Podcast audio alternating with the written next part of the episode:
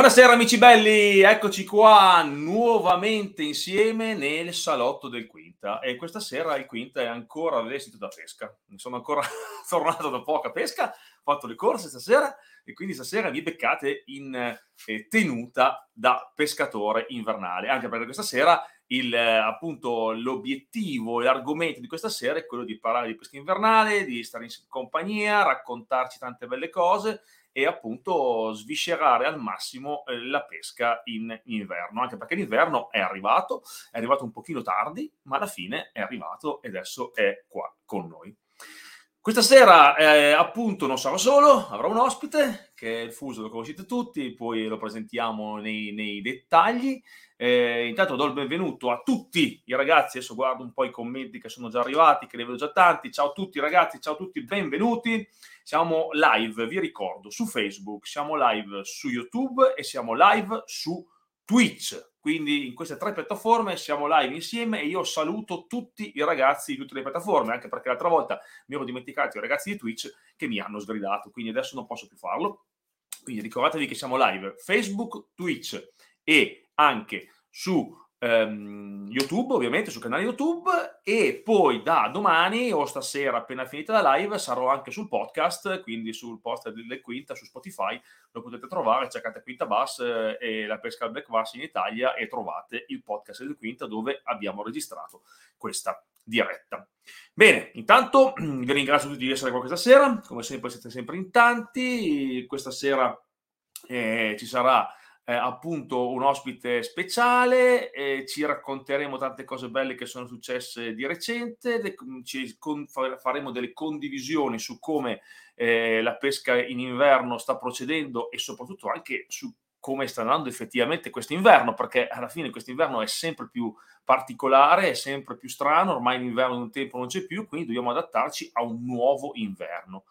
Questo è il motivo per cui ho chiamato anche un ospite che eh, pesca da diverso tempo, ma che si è approcciato alla pesca d'inverno negli ultimi due anni, quindi è molto aggiornato sulla pesca invernale in questo, in questo periodo e soprattutto in questo momento storico molto particolare dove abbiamo un clima decisamente particolare. Parleremo di tutto, parliamo di eschi, di tecniche, di spot, parliamo anche di abbigliamento perché in inverno è molto importante. Quindi adesso sono già passati, non mi ricordo quanti minuti, però comunque sono già eh, due minuti che sto parlando da solo e adesso inserisco l'ospite perché voglio parlare con lui. Intanto vi ridò il super benvenuto a tutti i ragazzi che sono presenti su tutte le piattaforme e mettiamo dentro, eccolo qua, il nostro amico Andrea Fuso Fusignani. Ciao a tutti ragazzi. Ciao Fuso, come stai? Bene, bene, un po' infreddolito però bene, dai. Ti vedo proprio bene, ti vedo. Eh? Sì, sì, tutto bene, tutto bene. Ieri sono riuscito ad andare a farci una pescatina invernale. Bravo. Ti vedo proprio Abbiamo imparato diverse cose. Esatto, bello carico, bello pronto e bello attivo. Ehm, vabbè, tu insomma le live un po' le seguite, quindi io comincio sempre sì. facendo un'introduzione, ci facciamo due chiacchiere io e te 5 minuti e poi diamo, facciamo un po' di argomenti, ci raccontiamo un po' di cose e poi lasciamo spazio alle domande per i ragazzi fino alla fine Perfetto. Io dico sempre che queste dirette che durano un'oretta, alla fine dura sempre un'ora e quarto, un'ora e venti, siamo sempre un pochino abbondanti, però insomma cerchiamo di stare... È normale, quando si parla di passioni, di cose, è normale perdersi no. Esatto. anche in uh, divagazioni, che però possono essere sempre gli spunti interessanti, perché c'è esatto, sempre io... da imparare da tutti. Nelle live imparo sempre qualcosa, magari con una domanda particolare, un dubbio che fa una persona, poi dopo il giorno dopo ci penso e dico perché ha fatto questa domanda? Allora forse ci devo ragionare sopra anch'io a questa cosa. Esatto. E quindi è veramente molto bello e molto interessante. Bene, allora intanto eh, ti presento un pochettino per le persone che non ti conoscono. Molti ragazzi ti conoscono già, anche perché sei titolare di un negozio molto famoso in Italia, che è il Fishing Planet, quindi sia fisico che esatto. online nel negozio e poi sei un pescatore da tantissimo tempo, no? Romagnolo. Di... Romagnolo, esatto. E come mai un romagnolo che al mare di, lì di fianco è andato a pescare i bass? Racconta. Ma sai che è stato un, uh, un, amore, diciamo, che è sbocciato improvvisamente? Perché comunque io, vabbè, faccio un piccolo excursus del... Ah, io ho sempre pescato in mare, amici di mio padre aveva le barche, sgombri, tonni, chi più ne ha, chi più ne metta. quando ero molto piccolo andavo a pescare nel porto dietro casa mia perché io ho la fortuna che i miei abitano a 5 metri dal porto canale, quindi ho sempre pescato. Poi c'è stato il... Io non sono mai stato un grande appassionato di sala giochi, sono sincero. Però c'è stato il, eh, come si dice, l'innamoramento con, che sicuramente lo ricordi anche tu, con Sigabas Fishing, Ah, la grande, con Muinello, quello bellissimo. Ma bella destra. Bravissimo, sai, nella mia ignoranza, un gioco di pesca, io ero impazzito, eh? esatto. e un mio carissimo amico, tra le altre cose, mi, mi, ha chiesto un giorno, ma li vuoi andare a pescare i black bass? I black bass, perché esistono anche i black bass in Italia. E mi ha portato in un, in un posto che purtroppo adesso non, non, c'è più, che è il parco di Levante a Cesenatico, e ho iniziato a... Um, i primi, i primi pesci li prendevo lì, ecco, insomma. Parliamo che avevo probabilmente boh, 8, 9, 10 anni. E dal di lì mi è nato l'amore, perché comunque con i suoi alti e bassi, ovviamente, è una tecnica che ti tiene sempre in, come si dice, ti tiene sempre, sempre in movimento il cervello. Questa è una cosa esatto. che mi piace molto, mi piace. Ehm, un tempo la Romagna era ricchissima di bass, no? Sì. Tanti piccoli laghetti, mi ricordo, era molto famosa per il clima caldo, quindi un pochino più caldo del, eh, del, sì. dell'Emilia, quindi insomma c'era sempre delle temperature un pochino alte, c'erano sempre piccoli laghi, piccoli laghetti, piccoli bugnetti dove c'erano una, una buona popolazione di bass, no? Beh, c'era un lago che sicuramente tu lo conosci perché era un lago famosissimo in Emilia-Romagna, che era il lago Azzurro vicino a Rimini.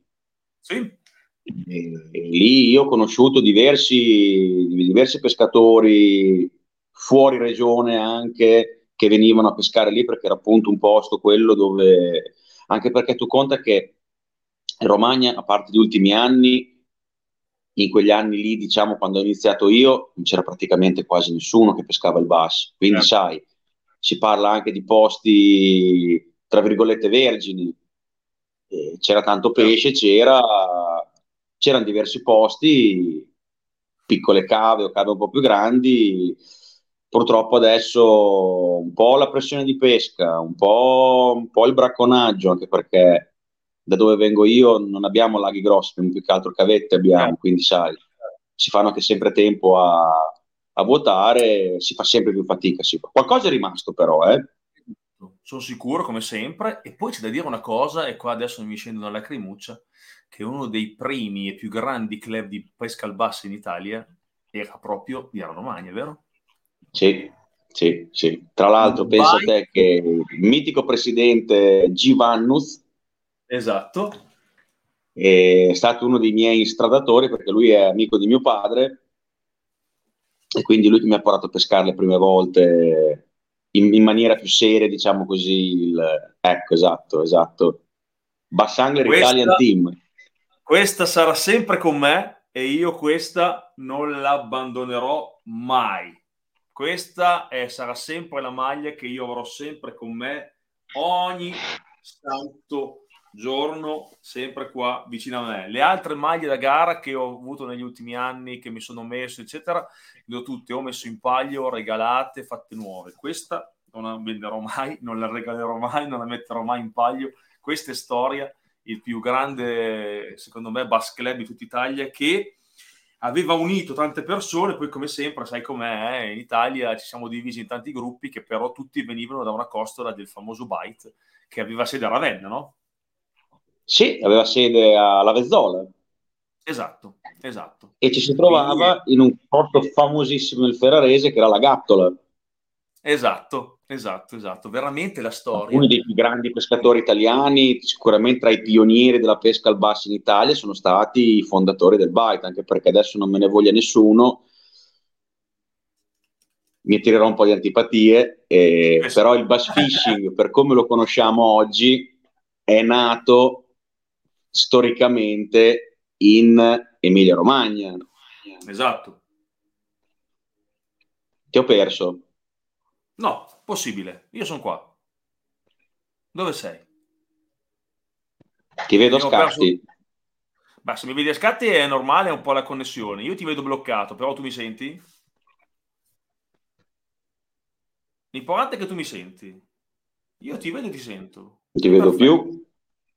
Mi vedi più. Adesso mi vedi? Mi senti? Tutto a posto? Che strano, perché io il wifi ce l'ho tutto a palla, ce l'ho. Ma io ti vedo, ti sento bene, infatti. Ti vedo bloccato. È possibile. Stranissimo. Aspetta che provo a metterti giù. Prova a riuscire a rientrare. Tanto io vado avanti. Tanto che il fuso riprende con la connessione. Voi mi vedete tutti, no? Mi, mi, mi confermati? Troppa gente che guarda, no dai. ok, per forza. Provo a uscire a rientrare. Sei tornato, Fuso? Mi senti? Benissimo adesso. Ok, perfetto, hai visto? Adesso siamo perfetti. Chiedo siamo scusa, non so cosa è successo, ma non... Capita, capita, capita. Internet. E stavano dicendo che nonostante mi attirerò delle antipatie, perché tu mi dirai manforte, anche perché sei di parte anche tu, eh, certo. il bass fishing per come lo conosciamo oggi è nato in Emilia Romagna in un posto che forse non tutti conosceranno, che è un po' un posto, un'icona per chi pesca da qualche anno, che è la famosa Valle Santa. Esatto. E, e lì sono nati sono nati, da lì vengono alcuni dei pionieri della pesca al basso in Italia, quindi la pesca al basso in Italia storicamente si dice che sia nata lì, non me ne voglio gli amici toscani, veneti, marchigiani, eh, però è un, una vedi, piccola punta di orgoglio. Era scritto dal 1993. 93. Si parlava di catch and release già nel 1993, quindi ne andiamo molto fieri, molto orgogliosi e questa stasera ti fa compagnia qua dietro, come sempre. Bene, amico mio, dopo questi bei ricordi, noi ci hai raccontato un pochettino da dove vieni e che cosa fai. E, ehm, poi questa passione qua alla fine poi in qualche modo si è trasformata in un lavoro, no? Giusto? Cioè alla fine esatto. adesso dal 2015 eh, sono il titolare de, di Lure Fishing Planet Gioia e Dolori Beh, vabbè, però sai però è chiaro, però è un lavoro che mi piace, è la mia passione, quindi sono più le gioie dei dolori, dai, diciamo così. Esatto. È sempre esatto. bello confrontarsi, confrontarsi con tanta gente, a me piace proprio stare in negozio. Si vede, si vede, hai contatto con le persone, eh, quando entra qualcuno ti si illuminano gli occhi. Io che passo spesso in negozio vedo che quando entra qualcuno ti si illuminano gli occhi, quindi significa che hai voglia di condividere questa cosa qua con, con loro. Bene, allora parliamo dai dell'argomento di questa sera. Mi ha fatto una decina di minuti okay. di introduzione. Parliamo di questa sera. Allora, intanto, ehm, come ti è venuta comunque la voglia e la passione, perché qua ce ne vuole veramente tanta, per eh, non fermarti durante l'inverno? Soprattutto uno come te che ha un'attività, quindi in questo periodo dell'anno eh, potrebbe tranquillamente stare in negozio col freddo, a lavorare di più sul suo mm. negozio, anche il lunedì, eccetera, eccetera, oppure il lunedì prendersi un giorno di pausa e fare qualcos'altro al di fuori. Anche parlare continuato, voglio dire, visto che, che esatto. è stato di niente. Esatto, il lunedì, lunedì invece che stare andare a fare un giro per gli affari tuoi, staccare il cervello del mondo della pesca, ti ci edifichi dentro come pescatore. Come mai? Beh, sì, innanzitutto perché è una grandissima passione quindi quella è un fuoco che non, che non si spegne mai. Passione per la pesca è così. Complici anche gli inverni un po' miti degli ultimi anni, mi sono deciso a continuare, a continuare comunque quello che è mia, delle mie, una delle mie pesche preferite, sono le mie pesche preferite che è la pesca del black bass. Perché mh, mm, tantissimi anni fa mi ricordo che ero più assiduo a pescare i bass, andavo in zone del, del Veneto dove c'erano delle acque termali e, o in idrovia, la mitica idrovia, e comunque d'inverno le catture si facevano. Certo. Addirittura c'era gente, c'era gente, che spaccava il ghiaccio e prendeva, e prendeva i bass, esatto. quindi poi dopo purtroppo un po' il nostro... Eh? il primo, il primo, step che ti ha fatto venire voglia di andare a pescare il bus d'inverno è il cambiamento climatico, quindi questi inverni che quello sono molto più. Esatto, quello sicuramente, quello sicuramente. E trovare anche dei posti, tra virgolette, con qualche pesce in più rispetto alla media, perché comunque quello fa tanto, più che altro a livello mentale. Esatto. Se tu vai in un posto dove sai che comunque fai fatica a prendere i pesci in stagione e ci vai tanto per dire dai vado a fare un'oretta a perdere del tempo così, certo. parti già, secondo me parti già, parti già col cappotto in mano, ecco insomma. Certo. Quindi trovare qualche poi... posto dove c'è del pesce ti può stimolare anche d'inverno. Esatto, quindi numero uno, gli inverni miti ti hanno spinto ad andare a pescare d'inverno. Numero due, eh, eh, hai trovato alcuni posti dove c'è una grossa popolazione di bass e quindi questo ti stimola a concentrarti di più anche nella stagione invernale per appunto eh, catturarli, no? quindi per continuare a divertirti esatto. anche invernale. Numero tre, o basta magari. Numero... No, beh, comunque anche la conoscenza e l'arrivo di tecniche nuove, materiali nuovi, perché sai, se parliamo ah. di, del bass fishing che si faceva vent'anni fa, tutto il, come si dice, tutto il, um, il ben di Dio che abbiamo adesso in questi, in questi ultimi anni non c'era. Ah, quindi anche quindi, l'aggiornamento dei materiali, quindi cioè il, eh, sicuramente ti aiutano molto, ti aiutano. Esatto, cioè sia per quanto riguarda le esche, ma anche quanto riguarda l'abbigliamento, magari comunque ti devi vestire molto meno hai caldo certo. stesso, anche la comodità. Ma anche per quanto volta... riguarda i fili, per quanto riguarda le canne, cioè ci sono delle canne eh. negli ultimi anni che vent'anni fa era impensabile pensare di poter avere in mano, cioè si pesca con dei fili che era impensabile di poter usare per fare magari delle pesche eh, fini, non, non, non c'era ancora la cultura come la possiamo avere adesso di, di, di, de, del, del, finesse inteso come utilizzo di fili molto molto molto sottili. Cioè, la tecnologia ci è venuta, della pesca, cioè, è venuta avanti parecchio poi tu peschi tanto in barca sicuramente l'elettronica dà una grossissima mano. Assolutamente assolutamente. Un altro pianeta. Bene ehm, allora veniamo intanto a alcuni consigli base. Allora è una cosa, guarda, negli ultimi dieci anni, io eh, che tu mi conosci bene, io dieci anni fa andavo sì. a pesca d'inverno e mi prendevano tutti per matto. Ero l'unico che ci andava e, e ho fatto una marea di cappotti e nei laghi non c'era nessuno. Adesso, ma non piano piano, tutti gli anni che vedo, non dico che la giornata d'inverno è come una giornata di primavera, ma come, come quantità di persone non manca tanto. Cioè, comunque adesso vedo che negli ultimi anni, fortunatamente, molte più persone si sono avvicinate alla pesca invernale. Certo. E lo vedi ogni settimana in acqua, cioè vedi molti pescatori che magari prima nel lago andavano a pescare le trote, invece adesso li vedi nel lago da bassa a cercare di prendere qualche bassa. Quindi questa è una cosa che secondo me è molto bella e molto mh, interessante. Però metti che comunque questa sera ci saranno sicuramente alcuni ragazzi che invece eh, hanno ancora magari un po' di titubanza, no? che dicono ma sì, io però quest'inverno qua per sentire una mangiata, oppure per prendere comunque un pesce che ci mette magari 30 secondi a mangiare, oppure insomma tutto questo atteggiamento del pesce che non è divertente come una stagione estiva, magari sono ancora a casa e non stanno pescando. Noi che consiglio possiamo dare, secondo te, a questi ragazzi per invogliarli a pescare anche in un periodo così particolare come l'inverno? Sicuramente la pesca invernale non è una pesca semplice, assolutamente. Io non, non dirò mai sì, prendi parti, vai che tanto una mangiata la senti. Però c'è anche da dire che ti tiene comunque sempre allenata la mano e il cervello a fare delle cose che ti possono rendere più semplice magari prendere qualche pelo in più durante la stagione giusta. Okay. Perché tante volte anche in stagione ci sono dei momenti in cui il pesce mangia con delle esche o comunque ha delle mangiate tipicamente invernali e da poter dire magari ho preso tre pesci, a poter dire ne ho presi cinque, eh, tante volte quello può anche fare, sai, una mangiatina un po' più delicata del solito, sapere magari come invogliare a farlo partire. La pesca invernale ti aiuta, in, in, tante, in tante situazioni, secondo me. È chiaro che è una pesca di pazienza, cioè non pensate di andare a lanciare un cranker con uno spinner, recuperarlo ai 3000 e, o pescare a esatto. galla, o, cioè ci vuole della pazienza, della calma. Bisogna molto ragionare prima di, di iniziare a pescare tante volte, anche se lo spot lo conosciamo Esatto. Hanno fatto alcuni ragionamenti che poi vedremo, esatto.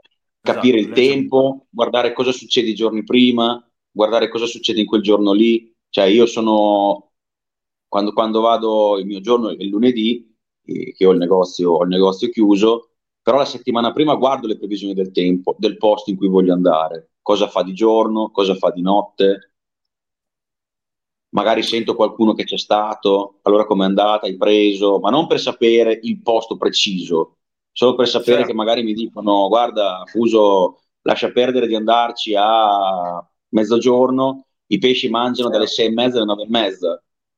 Esatto. Vado a targetizzare come si vada a targetizzare mio, la, la, mia giornata di pesca, ecco, insomma. E questa è una cosa che è molto importante, che quello che stai dicendo, perché ehm, tu proprio mh, stai parlando di una cosa eh, molto particolare, cioè ancora più particolare della pesca in inverno. E ti spiego cosa voglio dire. Perché tu non solo ti approcci alla pesca invernale, ma lo puoi fare solo in un giorno. Sì, Hai io, sì, io purtroppo sì. Ho lavato la spacca. Cioè, qua il livello di, di, di, Super Mario è sempre più elevato, capito? il livello del, del, videogioco si sta alzando in maniera clamorosa perché non solo tu peschi d'inverno, ma non puoi scegliere magari il giorno come faccio io, che magari io mi guardo la settimana cerco di centrare il giorno migliore dove le temperature sono più calde, oppure dove il clima è un pochino più favorevole, oppure come dici tu, dove so che in quel posto lì hanno fatto una serie di catture il giorno prima, quindi posso andare il giorno dopo per cavalcare l'onda. Tu devi prepararti invece per un giorno singolo che è sempre quello e ovviamente che però viene, le condizioni cambiano settimana di settimana in base al tempo, all'attività, alla pressione esatto. di pesca e un sacco di cose. Quindi qua siamo a livelli molto molto eh, elevati ed è proprio quello che io volevo affrontare questa sera, cioè proprio volevo ehm, andare ancora di più nel profondo della pesca invernale, quindi ad estremizzarla al 100%. Quindi cominciamo molto bene. Quindi diciamo che il consiglio che noi possiamo dare ai ragazzi che vanno a pescare d'inverno è quello intanto dell'emozione, secondo me, anche della Quella... una cattura in un momento così. Cioè, se d'estate si lotta per prendere più di 10 pesci, in inverno esatto. lotti per sentire una mangiata. Quindi è una soddisfazione veramente incredibile. Cioè, però magari vado... d'inverno è la mangiata giusta, cioè è magari un esatto. pesce, magari un pesce da chilo, è un pesce da chilo e mezzo, un pesce da due chili, due chili e mezzo, come quello che può essere, però è una mangiata giusta. D'inverno di solito si muovono molto più facilmente i grossi rispetto ai piccoli. Questo perché? Perché la temperatura dell'acqua scende. Il pesce piccolo, avendo una massa molto più piccola, disperde molta più energia rispetto a un pesce grande e quindi esatto. gioco forza il pesce grosso è un po' più propenso a, a, esatto. diciamo, a mangiare. Ovviamente ha delle finestre di attività molto, molto brevi, però non è vero che il basso d'inverno è imprendibile, rallenta tantissimo il suo metabolismo, però la bocca ogni tanto deve aprirla, non va in esatto. letargo. Noi esatto. dobbiamo essere bravi a capire quando è il momento che lui apre la bocca. Esattamente, esattamente. Io sto mettendo un po' di commenti dei ragazzi, c'è Valerio Spagna che salutiamo, grande Press. Ciao Press. Non so se è pronto per l'America, sai che quest'anno viene in America con me, sarà pronto per gli Stati Uniti quest'anno? Sì, Valerio, Valerio, secondo me è pronto a tutto, è un uomo che non, esatto. non deve chiedere mai. Non ha paura di niente, non ha paura di niente, quindi salutiamo Valerio che ci dice che il bass fishing è una passione infernale, salutiamo Gianni da YouTube che ci dice che in inverno va anche in belli, cioè, renditi conto? Adesso siamo passati tra a... Gianni, tra l'altro Gianni è romagnolo come me, quindi esatto, grande Gianni. Quindi, immagina quindi come qualche tempo fa eh, non si andava neanche pesche d'inverno, adesso invece abbiamo gli eroi del belly boat invernale, quindi una cosa... Addirittura pensa a te che io ho degli amici come Gianni che hanno, visto che parlavamo di tecnologia prima, per andare in belli d'inverno hanno comprato i calzini termici con le resistenze che spettacolo, incredibile. è bellissimo, è bellissima questa cosa. Poi abbiamo tanti altri commenti dei ragazzi che, ad esempio, il nostro amico da YouTube ci dice che personalmente pesca da anni tutta la stagione, i bassi invernali, anche un solo basti ripaga per tutta la soddisfazione. Questo è assolutamente vero. Eh, certo questo l'unico pesce che catturi in quella giornata veramente ti ripaga di tutte le soddisfazioni che hai avuto, della sofferenza, del freddo. Io una cosa che ho notato da quando ormai tanti anni che pesco il basso invernale è che arrivo, c'è un freddo incredibile, le mani non le sento più, prendo un pesce, mi si scalda tutto. Sono tutto sono caldissimo, non ho più bisogno di guanti, non ho più bisogno di magliette, non ho più bisogno di niente. Appena prendo un pesce, anche senza una mangiata, ferro con le mani congelate, quando l'ho, l'ho salpato sono bollente. Questa è una cosa veramente molto bella. E poi io eh, l'altro consiglio, secondo me, che, che darei alle persone che vanno a pescare eh, in questo periodo dell'anno, non so se siete d'accordo con me, è magari di concentrarsi in laghi un pochino più piccoli, cioè di non affrontare magari subito la pesca in barca nel, nel momento invernale, perché purtroppo secondo me la barca ti porta a disperderti tanto in un posto, eh, nei, nei laghi grandi ovviamente sto dicendo, eh, quindi ti, hai moltissimi spot, non sai dove sbattere la testa e rischi di fare scelte un pochino sbagliate. Invece nei posti medio-piccoli, sia che tu peschi da riva, dal bello o dalla barca, prima o poi in qualche modo ci prendi contro a questi pesci invernali in un momento di, di attività, semplicemente anche pescando tutto il giorno. Tu cosa ne pensi? Penso che io non ho una grossa esperienza di pesca invernale in barca perché la barca non ce l'ho e, però sicuramente per chi si approccia le prime volte è sempre preferibile cercare, come dici tu, posti medio-piccoli. Sono i posti che sì, è vero che si raffreddano prima, però è anche vero che si riscaldano prima. Sono posti dove possiamo ehm, capire tante cose. Quando certo. prendiamo magari un pesce dopo una, due, tre, quattro, cinque volte che magari non prendiamo niente, oltre chiaramente a gioire per il fatto che l'abbiamo preso, cerchiamo di capire il perché, magari guardiamo anche l'orario, guardiamo un attimo, yeah. non so, eh, la temperatura ambientale, lo spot, i posti medio-piccoli ti permettono anche di localizzare alcuni posti o se non a volte di vedere certi pesci localizzati in alcuni posti, quindi dobbiamo andare a targetizzare il nostro obiettivo in quel dato spot nello spot, lo chiamo io una sassaia certo. piuttosto che dei rami, piuttosto che l'acqua bassa, piuttosto che una sponda al sole, quando c'è vento perché magari pescare nella sponda nord, perché cercare nella, nella sponda meno battuta dal vento. Posto piccolo ti, ti, ti come, si, come, si, dice, ti, ti, fa capire più velocemente certe cose e poi certo. pian piano, quando uno acquisisce esperienza, può andare a cercare posti un po' più grandi o sempre più grandi se poi ha la fortuna di avere anche una, una basbotto, una barca, ecco, insomma. Esatto, quindi insomma, diciamo che il consiglio che possiamo dare è prima cominciate a conoscere bene i posti piccoli. Una volta che avete esatto. selezionato gli spot dei posti piccoli, intanto ricordo ai ragazzi che mi fanno le domande che le vedo, e le vedo nei preferiti, poi piano piano eh, adesso rispondiamo a tutti. Eh, quindi, ehm, appunto, posto piccolo, eh, entriamo nel, nel, nel mood di cercare intanto di capire esattamente dove sta questo pesce, che secondo me in inverno è fondamentale, perché eh, tu una volta che hai capito le zone di eh, svernamento appunto del che non sono le zone come dicevi tu prima dove il pesce va in letargo perché non è vero, ma sono quelle no. zone in cui si concentra di più perché in inverno si sposta anche molto meno questo pesce. Non è come d'estate Chiaro. che è sempre in cerca di cibo, quindi metabolismo alto e continua a alimentarsi. Invece qua diventa un pesce che è più stazionario, che, diventa, che si muove molto meno, spreca meno energie e quindi magari lo troviamo concentrato in un'area del lago per tutto l'inverno e quindi facendo sì. così perdiamo molto meno tempo, non rischiamo di andare in giro, mentre invece ad esempio a aprile lo puoi trovare anche nelle zone intermedie dove il pesce comunque è, è più è facile da catturare fuori dagli aerei invernali. Eh, io personalmente gli spot che preferisco in inverno sono quelli con degli scalini molto ripidi, cioè quindi, quindi da, da, da, da, vicino alla riva scende molto rapidamente la sponda, quindi il pesce ha possibilità di andare sia vicino alla sponda che giù in profondità e ovviamente con, con molte cover. Raramente ho trovato pesci magari su una secca, magari ci ho trovati ma non erano attivi. Tu mm, qual è un po' la tua esperienza? Perché io pescando da molto tempo ho anche esperienze molto pregresse, no? quindi cioè, la pesca invernale da molto tempo, io a volte certo. trovo dei pesci erano tanti anche in poca acqua in inverno, però vedo che ultimamente, mano a mano che passa il tempo, li trovi sempre più sugli scalini profondi. Cosa ne pensi tu? Anche nelle buche tante volte li puoi trovare, dove ci sono magari, come dici tu, nelle secche. Uno magari può trovare anche una secca, la secca è sempre un punto buono, ma piuttosto che pescare sulla secca, io preferisco pescare intorno alla secca. Soprattutto se intorno a questa secca qua magari ci sono delle buche. Lì dobbiamo concentrare un po' i nostri sforzi, diciamo così, perché spesso in quelle buche lì si radunano i pesci. Non c'è mai un pesce d'inverno, di solito la cosa, tra virgolette, passami il termine facile, è certo. che dove trovi un pesce ce n'è sicuramente un altro. Che è proprio quello che scrive Guido. Sì, esatto, si imbrancano. Magari non sono branchi grossi, possono essere branchi di 4 pesci, ma possono essere branchi di 10 pesci. Eh? Questo non, non, lo certo. non, lo possiamo sapere perché non abbiamo la, purtroppo la visione subacquea.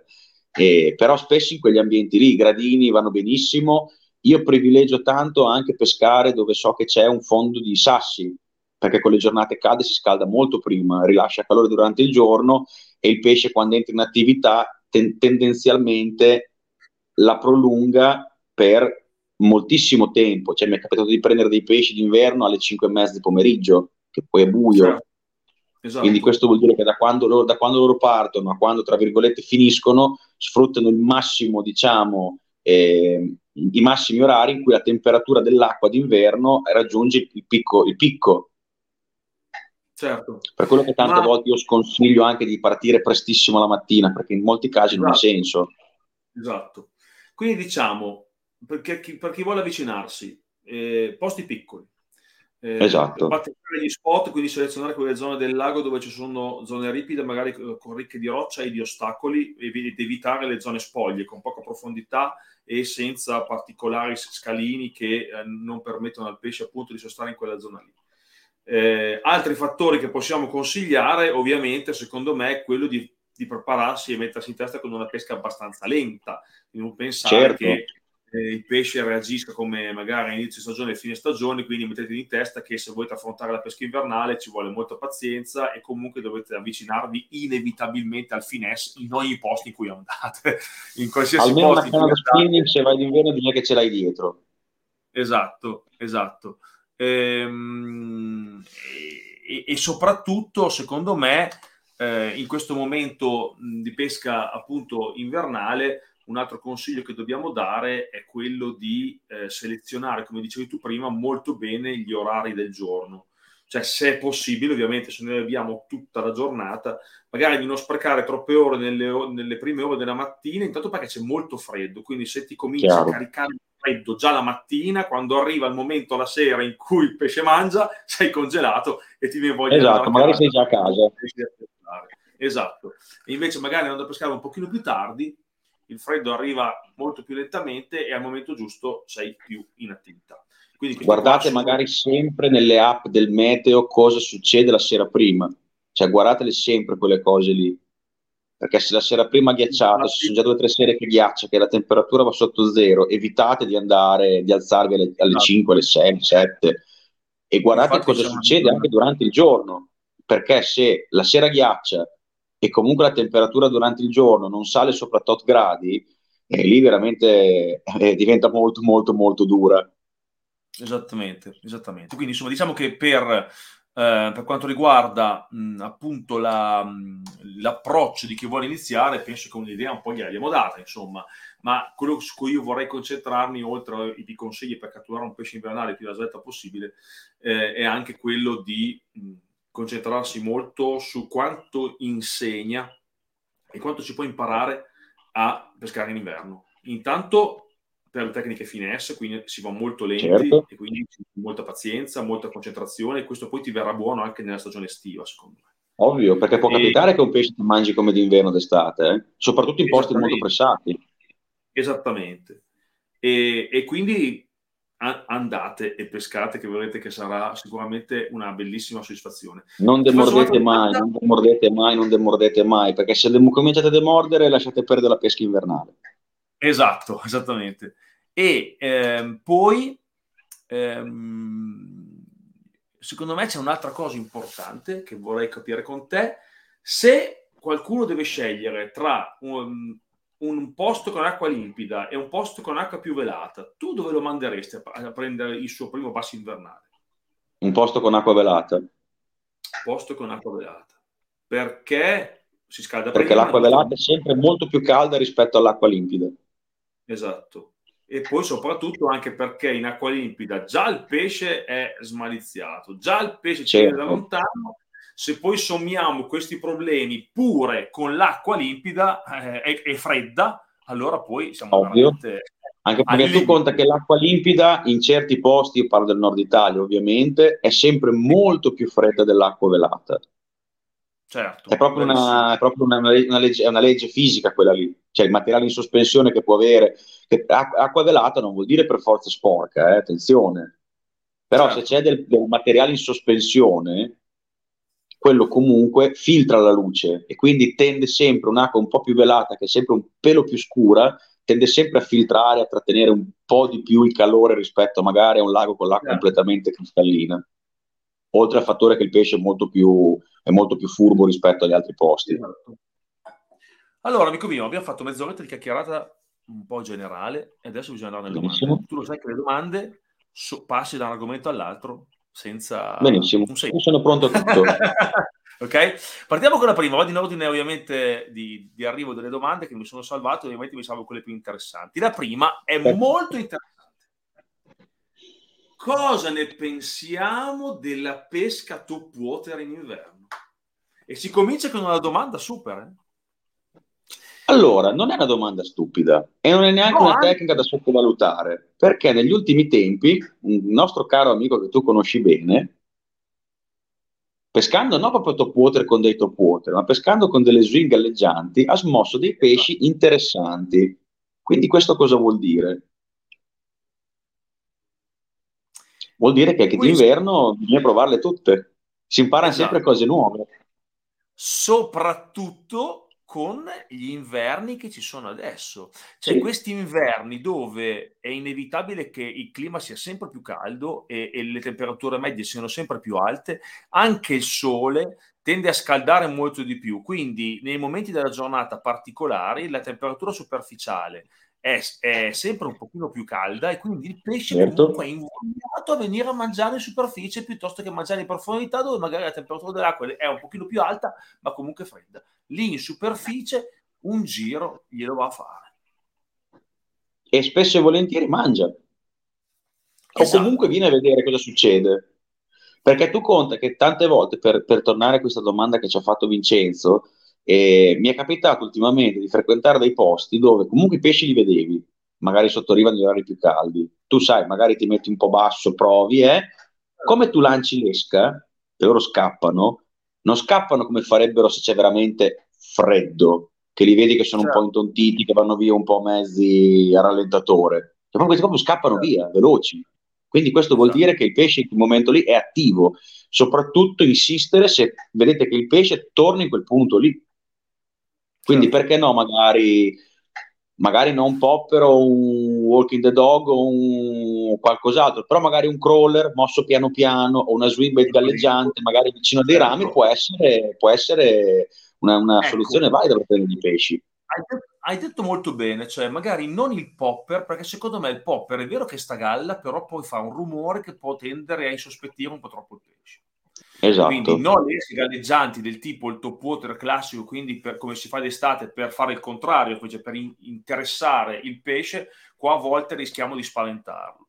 E quindi è molto importante, secondo me, che noi non, mh, mm, non, non ci concentriamo troppo appunto sul, eh, su delle esche che fanno troppo rumore. Invece la swim bait, a parte il, il, lancio che fai, cioè quando cade in acqua che fa questo rumore, però quando poi o non la recuperi stai fermo oppure la recuperi molto lentamente, non fa nessun rumore fa poche vibrazioni, però tende a stare nella parte superficiale della, dell'acqua, no? Io Quindi, direi anche un crawlerino piccolino, sai, anche un piccolo crawler potrebbe essere, non troppo invasivo. Glielo, magari glielo spacchetti un attimo pian piano, che sai che lui ha quel, quel movimento, esatto. quello può, può, attirarli, ecco. Poi da lì a prenderli bisogna sempre sperare che apra esatto. la bocca. Però esatto amici che certo. prendono pesci con le swimbait galleggianti sulla superficie, fatte magari pattinare vicino ai rami, tenute ferme, ne abbiamo io e te ne abbiamo, ne abbiamo diversi. E... Assolutamente. Altra domanda, caro. Roberto ci chiede in laghi uh. grandi come Brazzano, quindi grandi con acqua limpida, erbai, dove cercare il, bar, il, il basso in questo periodo. Quindi più o meno un'indicazione da dare è può essere sempre la stessa, insomma, cioè comunque cercare il pesce nelle, negli scalini un pochino ripidi. Certo.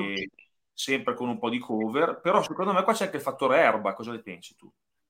Allora, Bracciano, come tutti i laghi vulcanici, ha la fortuna comunque che l'acqua non va quasi mai sotto certe temperature. Esatto. È un dato di fatto pesce... quello lì, sono laghi vulcanici, quindi il pesce tecnicamente rallenta un pochino di più rispetto magari ai periodi estivi, però se, quest- se Roberto ha la possibilità di avere la barca, io mi concentrerei, se avessi la barca anch'io con l'ecoscandaglia, a cercare le palle di foraggio. Sicuramente il pesce lo trovi lì sotto, lo trovi. Se sei da riva, di concentrarsi su delle rive che hanno degli scalini, anche mm-hmm. abbastanza pronunciati, o delle rive che rimangono molto al sole, dove il pesce può comunque spostarsi durante l'arco della giornata. Sicuramente l'erbaio è un, è un qualcosa che, che, lo attira, perché comunque sai all'interno dell'erba rimane sempre un pochino più caldo.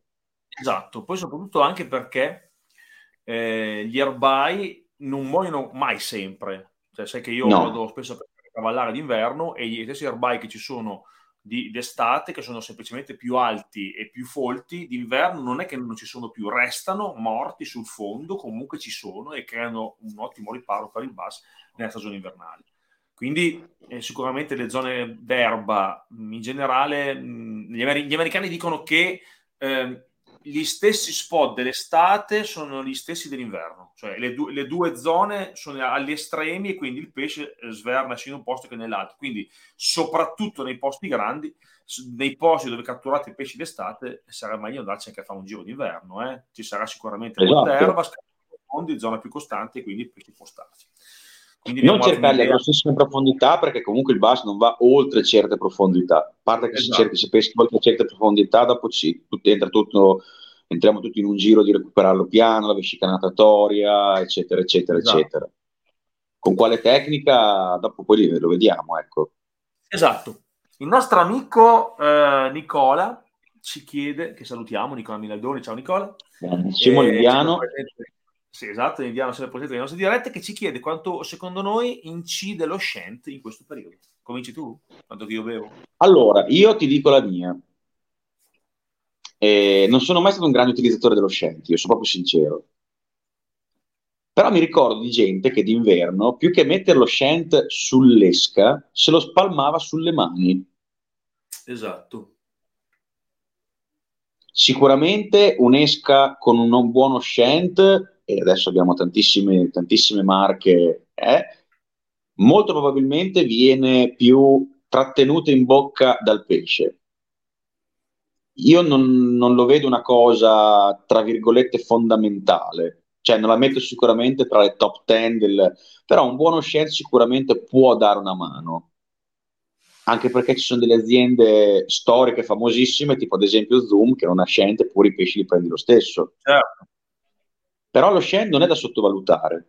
Cioè, se avete delle, delle esche che hanno un buono Shant, può essere un qualcosina in più che magari, non, ma non tanto ai fini della cattura in sé per sé, nel senso che il pesce magari la sente da lontano e viene attirato, più che altro quando se la mette in bocca. E magari esatto. la tiene in bocca quel secondo in più che vi dà il, la possibilità di portare a termine la cattura. Sono molto d'accordo con te. Un'altra domanda, e saltiamo da qua a là. Visto che il meteo è molto importante in questo periodo dell'anno, ci chiedono se noi abbiamo qualche, ehm, qualche app particolare dove noi andiamo a guardare il meteo, se possiamo dare un nome. Eh, Io guardo il Meteo Radar di solito.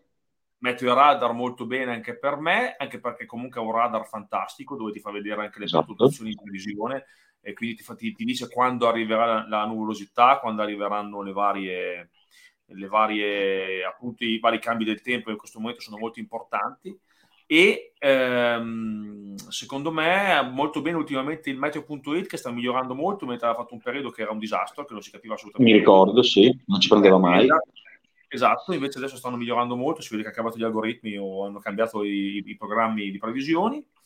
Poi direi quelli diciamo quelli del vento Windfinder e sì, Windy. Windfinder è fondamentale molto bene e poi qualche, vabbè, ok, l'allarme fulmini, quello proprio per l'estate, per l'inverno non c'è bisogno e poi esatto. altre app, meteo discreta, un po' generica, a volte ci becca, a volte Io no. ti dico, mi sono sempre trovato molto bene quando me l'hanno fatto scoprire con Meteo Radar e posso, ah. posso dirti che ci prende al 99,9%. Non è sicuramente semplice negli ultimi anni fare le previsioni del tempo, perché a volte magari basta soltanto una mezza corrente d'aria che cambia e da esserci una giornata disastrosa magari hai sole a picco tutto il giorno. Certo, sono d'accordo con te. Uh, pa, pa, pa, altre domande, andiamo avanti su un'altra domanda che ci fa il nostro amico Marco Gallicchio. Lo conosci Marco Gallicchio? Grandissimo Marco Gallicchio, grande pescatore. Esatto, sapete che comunque è un periodo molto difficile. C'è un'esca o una tecnica che in ogni caso provi sempre e alla quale non vuoi rinunciare? Rispondi te perché io ho altre domande in arrivo, poi dopo rispondi quando hai finito. Io il jerkbait. Io una canna montata a jerkbait ce l'ho sempre, ce l'ho. American Style. Il jerkbait per me è una delle più belle esche, più tecniche, devastanti che, che ci siano. Una delle esche che imita al 99,9% il, il pesce foraggio. E ci sono alcuni jerk che sono arrivati a dei livelli di realismo incredibili. È, talmente, è bellissimo, e poi è proprio bella la mangiata sul jerk. Certo. Jerk, jerk, stop e quando riparti per cercare che senti duro e ferri e dall'altra parte c'è magari un signorotto di qualche, di qualche abbondante, di qualche chilo abbondante che tira, eh, quella per me è veramente la, l'apoteosi della pesca invernale. La pausa del jerk quando, quanto e perché? Allora, io tendo sempre a fare pause molto lunghe in relazione a come posso immaginare che sia l'attività del pesce. E tu sei un pescatore molto paziente, quindi io mi vedo diffuso sulla riva che lancia un jerk, fa una jerkata e conta i secondi di stop. Fino a 10 e sei capace di farlo anche per tanto tempo. Perché invece sì, io sì, sì, faccio fatica. Cioè io che sono capace di iniziare, faccio la prima mezz'ora che faccio effettivamente così, conto fino a 10, poi dopo mi scopro che smetto di contare e alla fine faccio delle giacate di 3-4 secondi, come, come a primavera. Però tu mi insegni che più l'esca sta in acqua, più possibilità ci sono che il pesce, che il pesce la possa comunque vedere o comunque andare a, a prendere, insomma. Esattamente. E poi la cosa bella invernale, sai cos'è che mi piace? Pescare con dei jerk grossi. Ah. 11 cm, 12 cm, 13 cm sono le mie misure invernali quelle lì. Magari anche mi piace molto pescare con i jerk col palettone. Mm-hmm, che scendono giù. Quindi quelli che scendono giù. Sì, io la, la canna da jerk per me d'inverno è probabilmente una di quelle canne per cui, con cui non vado, via, non vado via se non ce l'ho. Bene, io invece non vado via senza un gambero. Perché io anche in inverno passo buona parte della mia pescata eh, vicino a riva. Quindi eh, pescando vicino a riva e pescando in mezzo alle cover, pescando vicino agli alberi, pescando comunque a sponda anche nel periodo invernale, per me il gambero è sempre la mia eschetta che mi salva sempre le, le, le mie giornate tutte le volte. E, e quindi il bello è proprio anche questo, no? vedi, ognuno poi ha la sua esca preferita. Ad esempio, il jerk io ce l'ho con me perché c'è scritto nella Bibbia del Bass che d'inverno io devo avere un jerk. Capisci? Eh, però sicuramente ero dei riscontri avrei avuto. Certo, certo, più, più gli, anni, gli anni, i primi anni che uscivo, che ci pescavo molto perché nella Bibbia del Bass c'era scritto che dovevo pescare jerk, quindi ci credevo, ci pescavo. Poi, mano a mano che andavo avanti, quando ho scoperto invece la pesca Texas Light dentro le cover, eh, anche nel periodo invernale, e lì ho cominciato a abbandonare un pochino di più il jerk. Però eh, ce l'ho sempre con me perché so che in questo periodo la Bibbia dice che ci vuole. diciamo che il jerk non è che puoi usare poi tutto l'anno, eh? basta soltanto diminuire o aumentare le dimensioni. Poi aspetta, attenzione, io non ho finito di dire, minuti in adesso. Vai. Oltre chiaramente ai jerk quelli molto grossi, quindi 11-12, io pesco anche con dei jerk molto piccoli, col pallettone mm-hmm. lungo, sono più shad che jerk, diciamo estremi, Gli estremi, gli estremi. Sì, molto grande, i due estremi. Esatto. Quindi o 9 o 11 o 11. Esatto, sì. Sì, nelle situazioni in cui c'è veramente molto, molto, molto freddo, eh, ho visto che il, ger- il, ger- il, gerchettino, lo shad, diciamo, piccolo, eh, dà il suo, dà il suo, il suo perché. Bene. Andiamo avanti un po' con le domande. Sempre il nostro Valerio che ci dice che sabato si parte in belli con la tecnologia in aiuto, quindi vuol dire che abbiamo dato del coscandaglio. E quindi ci credo, meglio, meglio, girare poco oppure fare tanta strada. Quindi anche lì, cioè, immaginati Faccio la palla tu che... Facci la palla a me? Eh, io allora, non sono un grande tecnologico in quelle cose lì. Allora, secondo me la tecnologia ti aiuta a eh, trovare il pesce e a pescarci con fiducia. Quindi all'inizio, giri, se vai in un posto che conosci già, non girare, cioè, anzi, vai a, a rifinire i dettagli dello spot che conosci già molto bene, senza eh, tecnologia, e poi nel momento in cui eh, l'hai rifinito bene con la tecnologia ti concentri lì. Se invece è un posto sì. nuovo dove non sei mai andato, ti fai un bel giro e la tecnologia ti aiuterà a trovare la profondità giusta dove sta il pesce, la cover giusta dove sta il pesce e poi alla fine a insisterci. Questo è il mio, è il mio consiglio che posso dare al nostro amico Valerio, che lo troveremo presto a pesca. Ah, vediamo un po'. Giovanni ci dice: è possibile che quando piove in inverno di bass ne ho fatti diversi invece che il tempo bello? Cioè, lui ha catturato più pesci col tempo brutto che col tempo bello. Beh, sicuramente ah, quando cambia il tempo, come sappiamo tutti, i predatori tecnicamente si mettono un po' più in attività. Spesso e volentieri capita d'inverno che noi vediamo una bellissima giornata di sole, cioè oggi perfetta, oh, ci sta bene, c'è il sole giusto, eh? e poi andiamo a casa Esatto. Un bel rovetto. Tendenzialmente Perché... il basso preferisce, preferisce le giornate un po' coperte rispetto alle giornate con pieno sole. Esatto. Io esatto. preferisco andare a pescare d'inverno con una giornata, non dico nuvolosa troppo, ma che il sole filtra appena appena, un po' coperta. Di solito qualche pesce, qualche pesce si prende più, più facilmente in, que, in, quelle situazioni lì rispetto a quando c'è il sole pieno.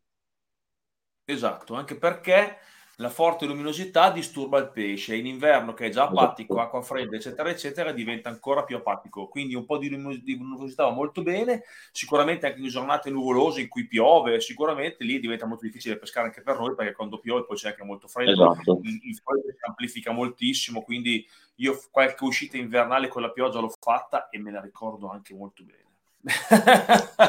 Ho fatto Anch'io. qualche bella cattura, ma sono arrivato anche molto congelato. Altra domanda di Simone, molto interessante secondo me, di cosa ne pensiamo dei livelli dell'acqua. Cioè, nel senso che il livello dell'acqua influisce la pesca, secondo me, è tutto l'arco dell'anno. E Ovvio. in inverno ancora di più, secondo te? Certo. Diciamo che il bass e... tendenzialmente, è, come si dice, non tollera i, i, i, ca- i cambi repentini d'acqua. Alto, basso, alto, basso, alto, basso, alto, basso, tende sempre a bloccarlo. Il problema dei livelli scarsi nei posti chiusi come possono essere le cave è un po' il ristagno, quindi magari gli manca un pochino d'ossigeno, l'acqua non è proprio buona buona e già lui che è un po' diciamo come intorpidito ten- tende comunque a non muoversi troppo. Quello sicuramente sì. può essere può essere una, un fattore di sofferenza per un pesce. Esatto, quindi diciamo che secondo me il discorso del, dei livelli è importante anche perché eh, di solito con livelli alti eh, l'acqua è più fredda, perché c'è certo. molta più acqua da dare e quindi quest'acqua qua, eh, quando ci sono livelli molto alti, che piove molto d'inverno, che ormai è un'utopia perché non piove più, da noi, giù sì, però da noi no. Quindi quest'acqua qua che entra è sempre acqua fredda, cresce molto il livello dell'acqua e questo livello dell'acqua ehm, tende, secondo me, a rallentare molto il pesce perché l'acqua è veramente molto fredda e soprattutto li sparge ovunque e sono difficili esatto. da catturare. Invece i livelli bassi come quelli degli ultimi anni ti aiutano a prendere più pesci inevitabilmente perché il pesce è molto più concentrato, la temperatura dell'acqua è un pochino più alta perché c'è meno acqua da scaldare quelle volte e quindi è più facile secondo me la pesca invernale con cioè, livelli bassi. Piuttosto, piuttosto, privilegiamo magari dei posti che può essere che hanno degli ingressi d'acqua costante e allora in quel caso lì probabilmente troveremo il pesce nelle vicinanze di quell'ingresso d'acqua. Perché comunque l'acqua esatto. è sempre più ossigenata. Non per forza esatto. deve essere fredda, Esatto, cioè la cosa importante eh, è proprio questa, cioè, secondo me eh, abbiamo troppa paura del, fred- del troppo freddo e del troppo caldo. Cioè, io oggi eravamo in un posto dove l'acqua era 5 gradi, ma il pesce mangiava. Non è il freddo, è eh, l'abitudine a questo pesce al freddo. Sì. E, e, cioè, effettivamente questo pesce al freddo, quanto lui ci sta e quanto sa che ci può stare e le condizioni che ci sono in un lago. Non è detto che il troppo freddo si, per, un, per, un, lago sia troppo freddo. Magari in, in, un lago molto freddo è 3 gradi o 4 gradi o 5 gradi, in altri è 7-8 molto freddo. Quindi cambia da un posto all'altro. Non dobbiamo focalizzarci troppo sulla temperatura dell'acqua, ma più sulla costanza di questa temperatura dell'acqua. Cioè se questa, questa temperatura non abbia fatto troppi sbalzi nelle ultime settimane, no? soprattutto in basso quindi questo certo. è veramente importante. Cioè, se in un posto, Ricordiamoci anche che comunque l'acqua ci mette sempre un pelo di più rispetto all'aria a andare esatto. a temperatura. Quindi magari se fuori fa, ci sono 3 gradi, ma ha fatto una settimana, un mese a 15, cioè non vuol dire che il pesce non mangia, anzi sicuramente mangia perché l'acqua ancora è una temperatura tale per cui il pesce deve mangiare. Esattamente. Eh, qua c'è una bellissima domanda e qua c'è da bello. Mi piace questa domanda perché io credo che mai come in inverno eh, qua l'attrezzatura e il setup sia fondamentale. Secondo me in estate e nel periodo caldo noi possiamo anche permetterci di essere un pochino grossolani con le esche, con i fili sì. e possiamo permetterci di sbagliare anche qualcosa, cioè nel senso che comunque se abbiamo l'esca che vibra troppo, il filo troppo grosso, il piombo troppo grande, la canna non perfetta per quella tecnica, tutti i santi aiutano nel periodo caldo, invece in inverno non puoi sbagliare nulla. Tu cosa ne pensi? Assolutamente no. Ah, tipo di diametro dei fili e grammatura. Eh, esatto. Allora, io ho la fortuna di avere un trepiede, tutti mi prenderanno in giro adesso, quindi posso portarmi 5 canne. Io pesco principalmente da riva, e quindi posso portarmi 5 canne, nei posti comodi, diciamo così. Nelle mie cinque canne, oltre alla canna da jerk, non mancano mai almeno due canne da spinning. Una molto molto molto leggera, che è una cannina da un quarto, 7 piedi per un quarto di once, quindi 7 grammi, e lì ho un, uh, montato un 4 libre, fluorocarbon. L'altra è un'altra una canna un pelo più potente, perché è una 3 ottavi, quindi più o meno siamo intorno ai 10 grammi e mezzo, con montato sempre un fluorocarbon da 5 libre io con quelle due canne lì tendo a coprire, tra virgolette, un po' tutte quelle che sono le pesche che mi piace fare, che penso possono essere redditizie durante la, la pesca invernale. Quindi dal, dallo spiombato microscopico al neco, al walkie, al drop shot appena appena piombato, quindi con dei piombini molto piccoli, micro jig, eh, lo split. Eh, le canne da spinning sono fondamentali d'inverno. Poi chi vuole pescare sulla swim, per carità di Dio, sicuramente eh, avrà i suoi buoni motivi. No, però ci sta, cioè, c'è gente che per esempio non pesca spinning, io non, quello non. Certo. Io, in base alla mia esperienza, dico che se uno può lasciare a casa una canna e portarne un'altra, piuttosto lascerei a casa magari una canna col 20 libre e prenderei su una canna da spinning per il periodo invernale. Certo, certo. certo. La tecnica che mi dà più fiducia eh, o la pesco con dei piccoli shad suspending o il micro G mi piace molto, o altrimenti il classico walkie rig lasciato morire sul fondo. Immobile. Tu sei, sei un pescatore che pesca molto donoting, no? Lanci, stai fermo. Sì, sì, sì. Dove so che il pesce, dove so che tra virgolette, immagino, scusami il termine, che il pesce magari staziona, tendo molto a pescare fermo, tirato sul fondo fermo. Perché spesso e volentieri il pesce magari eh, in movimento con momento lì, la vede, vede l'esca lì, poi dopo un po' la rivede lì, poi la rivede ancora lì, poi la rivede ancora lì e comincia a dire ma eh, sta roba di cos'è? e spesso mangia. e non se la lascia scappare, non se la lascia scappare. Dobbiamo Bene, anche fare tesoro del fatto che comunque il basso è un pesce, sì, tante volte sospettoso, però è un pesce tendenzialmente curioso, un pesce tendenzialmente anche a volte strafottente. Per quante volte magari arrivi, si spaventa, dopo tre secondi te lo trovi che ti guarda. Quindi noi dobbiamo esatto. anche fare, diciamo, tesoro di, questo suo, di questa sua indole. Quindi lasciargli un'esca ferma anche per 2, 3, 4, 5, 10 minuti a volte. Tante volte può portare alla cattura. Incredibile. Bravo. Io ho 5 minuti di esca ferma. Ho studiato bene moltissimo, moltissimo, bravo. Um, bene, adesso andiamo da un estremo all'altro perché il nostro amico Davide Piovano, che saluto, Davide Piovano sono i ragazzi che ehm, riciclano le esche. Tu ah. quando hai le usate, loro hanno le esche usate, sono due fratelli bravissimi che quando tu eh, le, finisci le esche invece che buttarla via, eh, la metti in un sacchettino, poi dopo un po' di tempo li chiami, loro ti mandano a casa il corriere che ti viene a ritirare le loro buste e poi loro ti mandano indietro le, magari un gambero fatto con le tue esche riciclate. Adesso che lo so, allora tutte le, tutte le, volte che un gambero perde una chela, che tutti dite che è letale pescare così, ma io non ci è credo, mortale, è mortale, so già dove mandarle. Assolutamente. Quindi molto bene. E, e, ci chiede appunto il contrario, cioè c'è un momento in cui vedi che il finesse non rende come tu vorresti e quindi decidi di cambiare e se sì cosa monti oppure sai che il finesse ti renderà e quindi non molli fino alla fine? Allora, sapere che il finesse renderà o comunque una tecnica renderà sarebbe troppo, sarebbe un'utopia. Mm.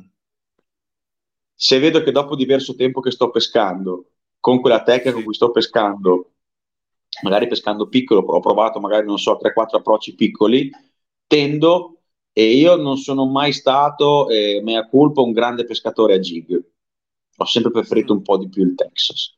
E, però sicuramente una presentazione un po' più voluminosa, che non vuol dire per forza un'esca grossa così, ma anche tanto un'esca magari che faccia un, qualche vibrazione in più rispetto a come può essere un gamberettino con due chelettine appena appena pronunciate, sicuramente quello può essere una cosa che, che, che io faccio, senza ovviamente esagerare. Io non sono mai stato certo. un grande amante delle esche voluminose e molto pesanti, io di mio, fondament- cioè, personalmente. Cioè, non mi vedrei mai usare un gig da tre quarti a me, insomma. Mm, sono d'accordo. Anche se so di sbagliare. No, non è che sai di sbagliare. Allora, cioè, mh, mm, diciamo che questo è un approccio molto particolare. Potremmo aprire un dibattito e sto qua a parlare per tre anni del discorso di esca grande, esca piccola, ti trovi meglio con una, ti trovi meglio con l'altra. Cioè, nel senso che ehm, nella mia testa, comunque, un pesce grande che è il nostro obiettivo praticamente sempre si va ad, ad avvicinare a un'esca grande eh, però dobbiamo poi mettere dentro la pressione di pesca, la pressione di pesca non possiamo assolutamente poi andarla a, a, ignorare e quindi ovviamente il finesse è molto più vicino a tutto quello che noi facciamo. Diciamo che il ragionamento di pescare a finesse fermo, guarda ti metto una, un'affermazione che ha scritto il Gallo qua che eh, ti dice che ti invidia, ehm, invidia la costata del fuso eh, con l'esca immobile, capito? E io ti invidio tantissimo perché comunque io faccio fatica a fare quella pesca lì, cioè magari la faccio su un pesce a vista. Io vedo un pesce a vista e se vedo un pesce a vista sono capace di lanciargli l'esca e lasciargliela ferma un minuto. Ma se non vedo un pesce a vista, io lasciar ferma l'esca un minuto mi sento che sto perdendo tempo. Penso che invece e... il contrario. Eh, vedi, vedi? Cioè, io avrei, la pazienza, io avrei la pazienza di mettermi lì e, e, lanciare su un pesce a vista. Una, due, tre, quattro, cinque. Ma se è la quarta volta che io gli lancio, lui scappa via, fa finta di niente, tiro dritto. Invece, se io il pesce non lo vedo, però mi immagino con la conoscenza che ho dello spot che in quella zona lì prima o poi un pesce passa, perché ci sono nei, nei laghi, ci sono anche nelle cave, ci sono anche delle zone di passaggio dove il pesce è obbligato a passare allora io lì mi concentro, magari sto lì anche, poi il Gallo lo sa, magari sto lì anche due, tre, quattro ore, no. fermo sul posto, non chiaramente quattro ore con le in acqua, ovviamente, però battezzo quella zona lì e soprattutto quando il pesce è molto inchiodato tendo a stare anche due, tre, cinque, sono delle volte che ho fatto anche un quarto d'ora con le in acqua, perché io so che in quel punto lì il pesce passa e prima o poi viene a mangiare la mia esca. Invece su un pesce a vista, se alla quarta volta lui ri- mi rifiuta la cosa, vuol dire che n- non gli sto dando quello che, che lui vuole probabilmente e, e mi spazientisco, quindi tiro dritto e vado via. E lo ignori. Okay. Invidio molto, per esempio, quelli che hanno la costanza di stare su un pesce a vista per delle ore e poi magari lo prendono anche. Esatto, cioè, allora io ultimamente sono molto su quella via lì, cioè se vedo un pesce che eh, è interessato alla mia esca, attenzione, è interessato. Interessato significa che io gli lancio l'esca e lui fa, reagisce a questa cosa.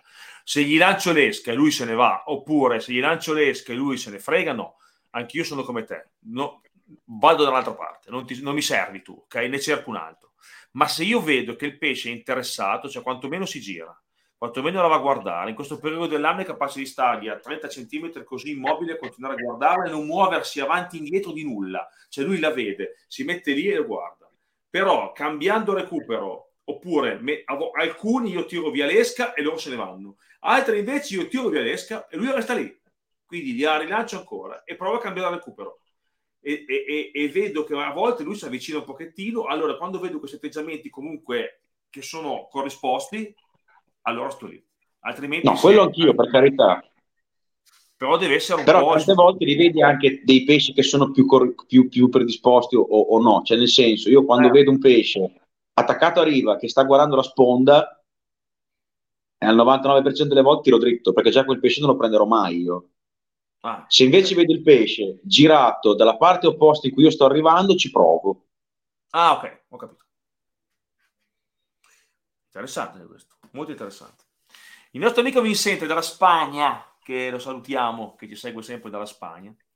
Eh, io ho una domanda che ho letto anche prima, quindi ci dice che, mh, mm, una domanda molto tecnica, che con acqua molto calda eh, il fondale è senza ossigeno, con il discorso del termoclino, no? quindi lui dice esatto. ok, non pesce in profondità perché c'è il termoclino estivo e quindi l'ossigeno non è sul fondo ma è leggermente più in alto.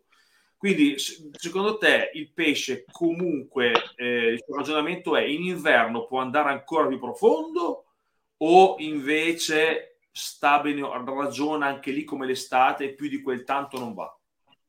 Più di quel tanto non va secondo me. Ok, quindi... Quindi tanto non va perché comunque la, la, zona, diciamo, la comfort zone del pesce con la temperatura dell'acqua, diciamo, ottimale per stare, tra virgolette, bene, è sempre un po' una fascia media, chiamiamola così, che può essere più o meno vicina al fondo. Perché comunque l'acqua calda tendenzialmente, è una cosa che c'è stata a scuola da piccoli, l'acqua calda tende a salire, l'acqua fredda tende a scendere, certo. nel punto di incontro delle due diciamo, temperature, quella dovrebbe essere la zona, diciamo la comfort zone, la zona eh, migliore in cui il pesce si, si sposta durante l'arco delle, delle, delle, delle stagioni. E appoggiato, certo. appoggiato sul fondo probabilmente lo trovi dove c'è molta poca acqua, dove c'è tanta acqua tendenzialmente secondo me lui eh, a parte che non va mai a grandi profondità, ma si sa che il bass non va oltre to- eh, certe profondità, eh, però secondo certo. me non si appoggia proprio sul fondo anche perché se si appoggia sul fondo tante volte può anche prendere delle malattie, quindi lo sa anche lui che non... Certo, certo, ci resta magari vicino, però non è che si appoggia esatto. Le mamme ci dicevano sempre non ti buttare per terra che ti sporchi, il pesce fa lo stesso ragionamento. Fa. esatto, mi sembra un'ottima idea, mi sembra un'ottima idea. Um, domanda interessante e te la faccio perché so che tu sei in avanti dei jerk, visto che ce l'hai anche detto. Il nostro amico Daniele ci chiede se i jerk in inverno è meglio usare quelli di, di profondità o possono, funzionare, o possono funzionare anche quelli che vanno fino a una profondità di due metri. Cioè, diciamo che eh, metri la ritieni una profondità buona per l'inverno o bisogna andare più giù? Se il livello lo consente, sì. Tante volte io non è che pesco fuori col gel, pesco anche sul gradino se ho il gradino vicino, quindi un gradino che tra virgolette posso avere vicino a riva, di solito non sono quasi mai 20-30 metri, sono sempre abbastanza 2 metri. È chiaro che se devo andare a sondare una buca fuori, allora il jerk, il DR, deep running mi aiuta molto di più. Ho capito, ho capito. Quindi comunque ehm, però non jerk che, sta, che vanno sotto magari 30 cm o cose simili. Cioè, no, quelli non li uso io. Almeno un metro, sì. Poi magari i pesci li vieni a prendere in su, eh? Certo. Però sì, dai due, metri, dai due metri in poi, secondo me, un metro e mezzo, due metri in poi diventa comunque una, secondo me, una buona esca invernale. Senti, ma una, una domanda che ti faccio io in questo caso, ehm, visto che tu comunque so che peschi con esche molto piccole e comunque ade- adegui la tua, la tua, attrezzatura in maniera ottima in questo periodo invernale, quindi eh, canne light e fili molto sottili, secondo te in inverno mm, c'è eh, un limite a quanto puoi pescare piccolo o addirittura al basso in inverno puoi anche pescarlo con attrezzature che non sono adeguate per la pesca al bass, quindi parlo di ultra light, super light, quindi e combo e attrezzature fatte per altre tecniche? Sicuramente i pesci li prendi, non sono qui a dire che i pesci non li prendi. E probabilmente quelle attrezzature lì nascono per fare per, per altri tipi di pesci e diciamo che pescare un bass con una canna da 2 grammi, con un filo da... lo stress è abbastanza secondo me, anche perché comunque durante il periodo invernale ricordiamo, a parte che ricordiamoci il fatto che quando usciamo per andare a pescare non facciamo sicuramente un piacere al pesce perché gli piantiamo una bocca per carità di Dio, però se possiamo, tra virgolette, come si dice, eh, contenere i danni, eh, tanto meglio preferibile, anche perché comunque un pesce quando abbocca la nostra esca e che noi lo ferriamo e quindi iniziamo il combattimento, spreca delle energie. Meno certo. gliene facciamo sprecare, meglio è. Poi questo non vuol dire che io sto dicendo che non si deve assolutamente andare a pescare ultralight, eh, i pesci, certo. eh. dico soltanto che di farlo con un po' di testa. Io ad esempio il massimo di filo che uso, il minimo di filo che uso è un 4 libre. Okay. Ad esempio. Cioè, sopra 4 che... non ci vai io al, non ho l'esigenza di andarci, non ho l'esigenza di andarci per i posti che frequento io. Magari se frequentassi altri posti, probabilmente un 3 libri, 3 libri e mezzo lo userei. Ok, quindi... Però dopo, dopo lì ci sono altre, altre, prerogative che vengono, tra virgolette, fuori. Quindi diciamo che eh, questo limite sulla dimensione dell'esca e sull'attrezzatura che vai a utilizzare c'è mh, c'è, ma comunque è molto basso, cioè comunque ci sei molto vicino a un limite estremo. Sì, sì, certo, io il massimo per, uso anche destra due pollici io. Ecco, faccio un esempio. Certo. Chiaro che l'attrezzatura cerco sempre di avere con me dell'attrezzatura che mi permetta di comunque gestire al meglio la cattura, ecco, insomma. Okay. La cosa che a me Quindi mi dà fastidio è lasciare po' con pesce. Certo, esatto, a me è una cosa che mi darebbe fastidio proprio lasciare un esco in bocca a un pesce, cioè quello mi dà proprio fastidio, mi dà. Poi può capitare, eh, attenzione, perché magari non ci siamo accorti che il filo è un po' rovinato, eh, 50.000 motivi, eh, però con certe attrezzature cerco anche di non pescare vicino a posti dove so che il pesce magari si va a intanare, cioè se ho una ramaia e un metro e mezzo di libero, sicuramente non ci tiro con un 4 libre, insomma. Ok.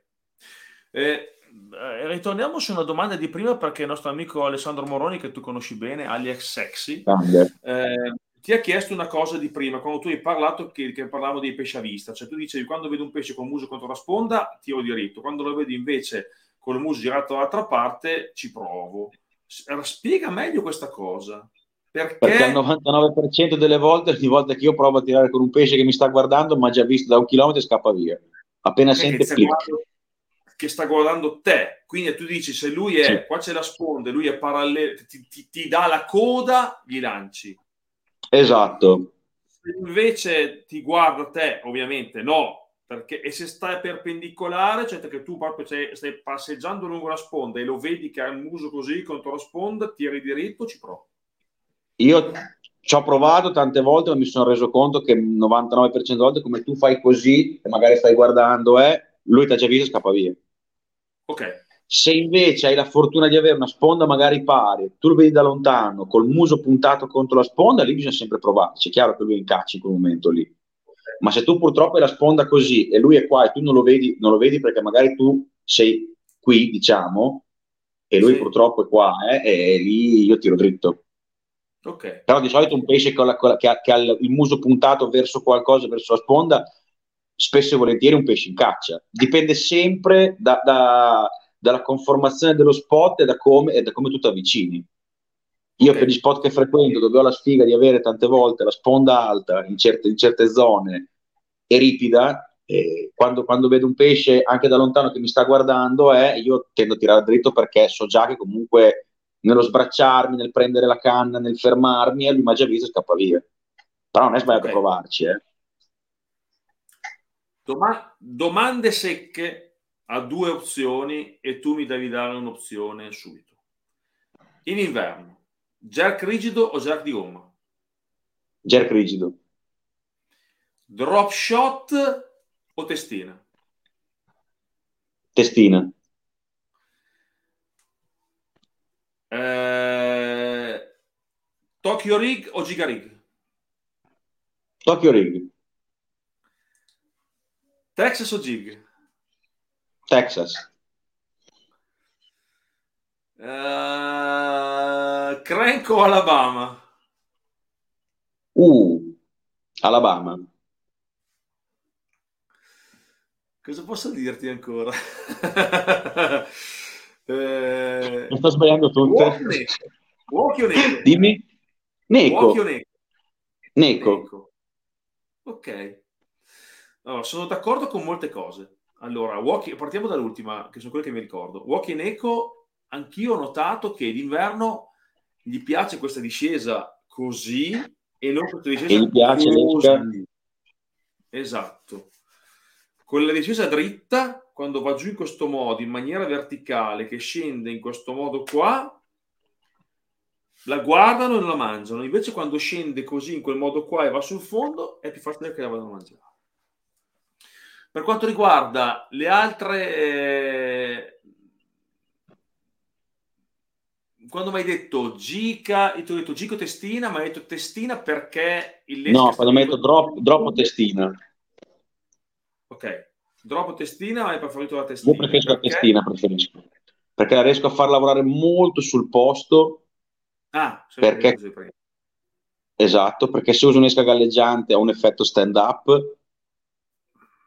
Il drop shot è una tecnica devastante, ma da riva non è molto semplice farla. Ho capito. Conta che io pesco il 99% da riva. Ok. Uh, jack di gomma e jack rigido perché credo che resti più su spending, giusto? Esatto, esatto. Riesco a tenerlo più, più, più, per più tempo sul posto. Esatto, vedete il jack di gomma. Io per esempio il jerk, il, jerk, il jerk di gomma lo uso molto di più durante pre-frega e post-frega o su d'estate sui pesci magari apatici perché glielo lancio e glielo faccio morire davanti alla faccia. Certo, procede molto più lentamente. Um, io ti volevo fare una domanda. Mm. Eh, nel momento in cui eh, devi scegliere eh, di portarti in un posto che non hai mai visto, quindi non mm. sai se l'acqua è limpida, non sai se l'acqua è torbida, non sai niente, non sai la temperatura dell'acqua, sai solo che è winter time. Ok. Ti devi portare un'esca e devi decidere un orario per cui andare a pesca. Cosa decidi? Un'esca e un orario? Non hai tutto il giorno. Ti dicono, tu devi, devi dirmi quando vuoi venire a pesca. La mattina, il centro della giornata, alla sera. E ti, e ti puoi portare solamente un'esca. Allora, se non conosco il posto, sicuramente mi porterei un gambero anch'io. Un gambero. Eh. eh. eh, il gambero è una bomba. Ma in generale... Eh, allora, io prima dicevo del gerbet, ma perché la pesca mi piace moltissimo fare a me, per carità di Dio. Non voglio dire che il jerk è la tecnica risolutiva, attenzione. E sicuramente se il posto non lo conosco e devo concentrare le mie, le mie energie su cercare del pesce, cerco, cerco di portare un'esca molto polivalente. Che magari la posso montare a Texas, la posso montare dietro un jig, la posso montare a Tokyo Rig, la posso montare a testina, la posso montare a drop, la posso montare a Neco. E, um, l'orario? Se il posto non lo conosco, tendo sempre d'inverno, tendo sempre a pescare negli orari centrali. Centrali? Dalle 11 e mezza fino a buio. Ok, quindi pomeriggio diciamo. Esatto, e esatto. Centrale per me è 11-2. Sì, però ti dico, guarda che tante volte il cambio di luce... Tornando alla domanda che abbiamo ancora qua sotto, ti voglio raccontare un episodio mi è capitato in un posto di vedere dei pesci sotto riva e di non prendere sì. neanche uno. Al cambio di luce sono tornato, ho lanciato nelle stesse posizioni in cui io mi ricordavo, ci si vedeva, cominciava a vedersi poco, in cui mi ricordavo che i pesci erano lì, ho cominciato a prendere i pesci. Quindi anche il cambio di luce a volte d'inverno può essere, non perché va giù il sole, per forza il pesce smette di mangiare, perché comunque la temperatura dell'acqua, prima che ritorni, diciamo, al picco minimo, ci mette un bel po', ci mette. Esatto. Il pesce e... è già in attività tecnicamente, quindi e soprattutto cambio di luce, non ha l'occhio allenato e non, a parte che vede, vede male noi sulla sponda, ma poi non capisce se quello che è caduto in acqua può essere una cosa vera o una cosa finta nei posti, diciamo, dove il pesce è. Questo viene molto dalla pesca in mare, questa cosa qua, sul perché alcuni pesci mangiano più, per cui è preferibile pe, pescare ai cambi di luce. Per me, per me, cambio di luce è decisivo in, nell'80% dei posti che frequento di, di, di, di inverno. Cioè, proprio Anzi, ci sono dei posti che puoi, secondo me, evitare di pescarli tutto il giorno e per concentrarti semplicemente fra le 3 e le 5, che sono gli orari, il momento in cui il sole va giù praticamente tutto inverno.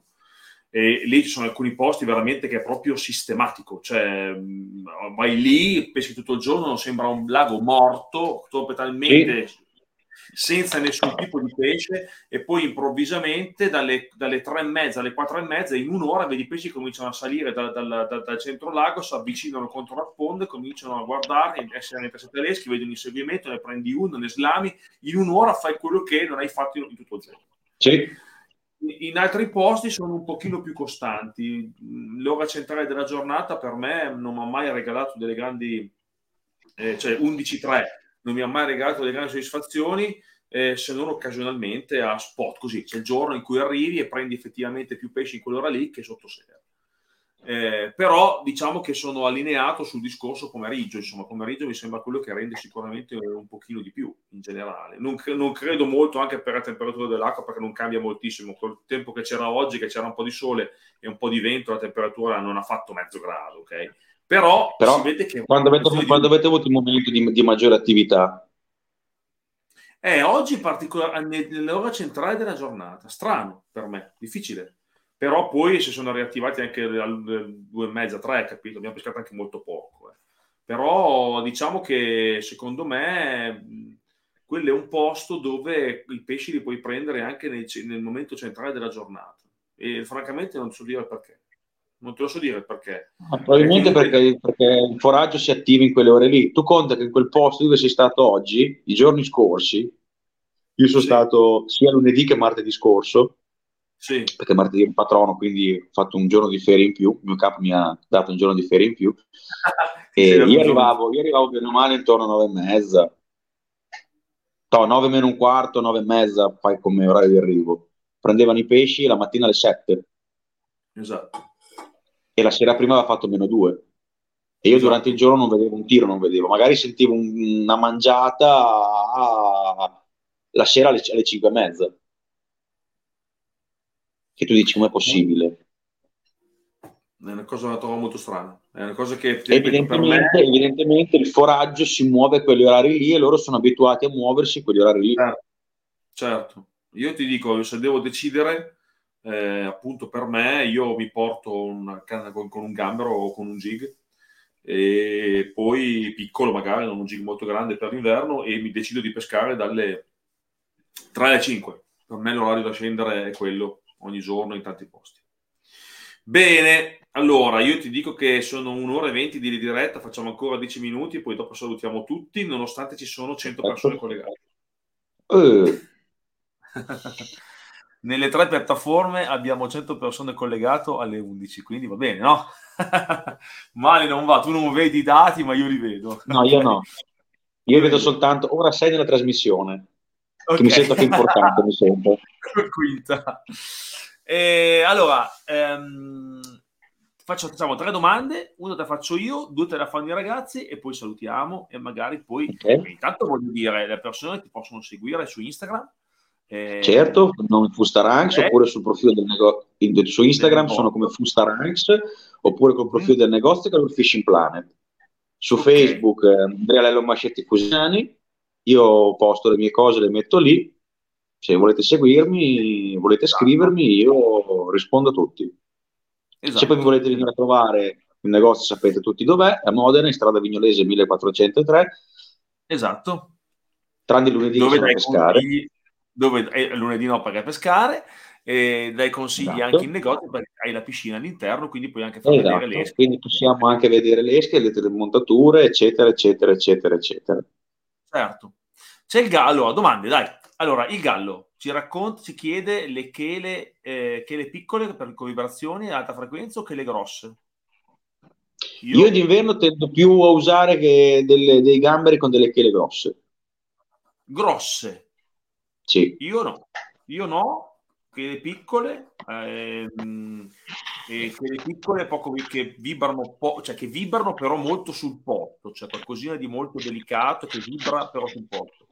Ehm, però tendo a utilizzare questo per me, questo per me è un gambero ecco, questo per me è un gambero che d'inverno non manca mai dentro il mio marsupio ok quindi chele grosse con questa chela qua ok e soprattutto la cosa che mi interessa che guardo io è che ci siano queste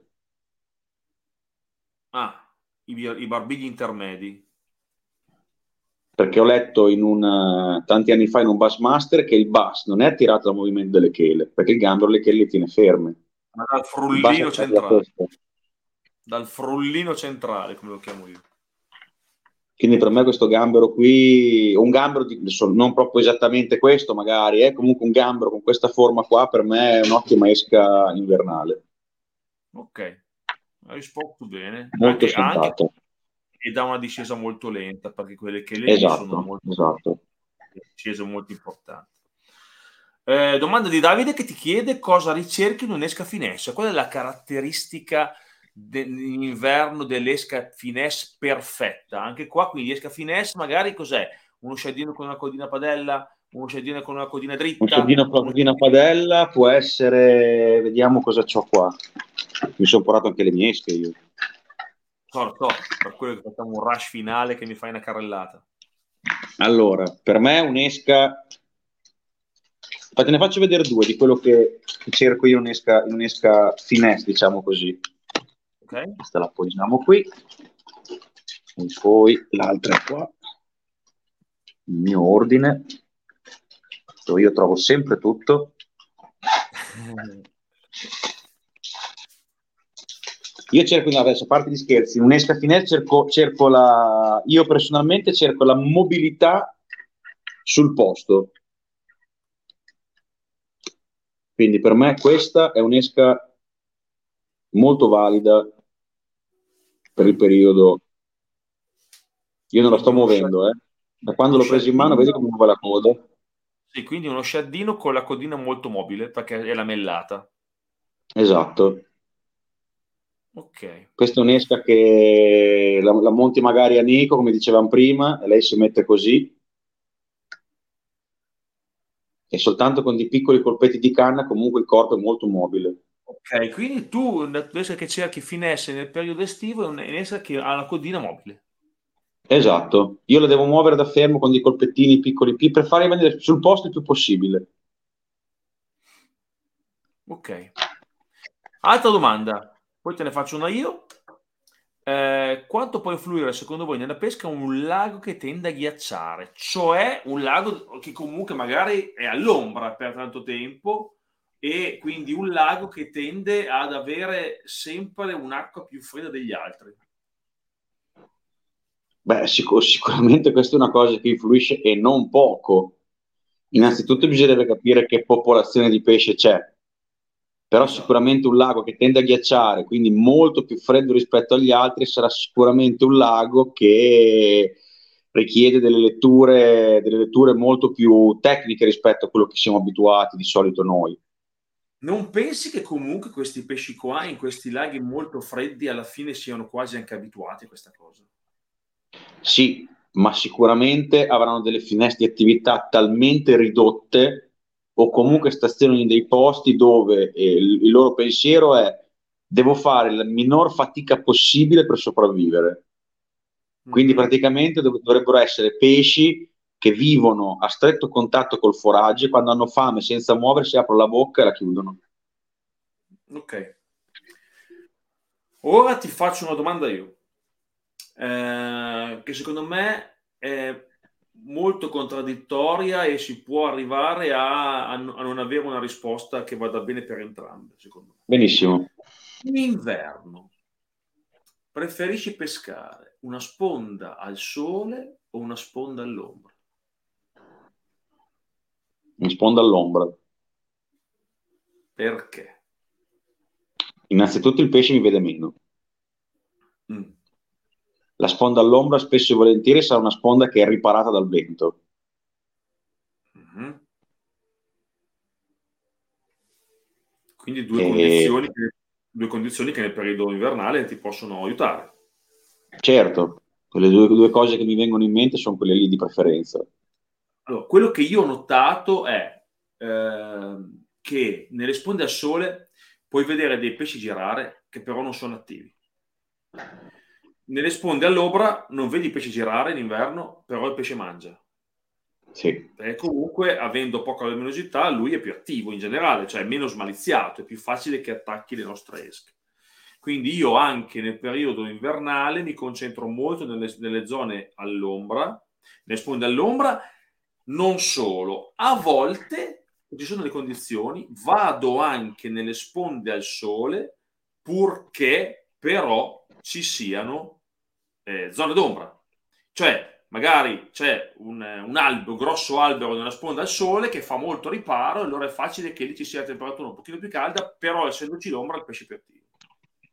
Certo. Che il ragionamento è giustissimo. Ok, quindi non era contraddittorio, non era contraddittoria la mia domanda, pensavo che tu mi dicessi... No, no, no.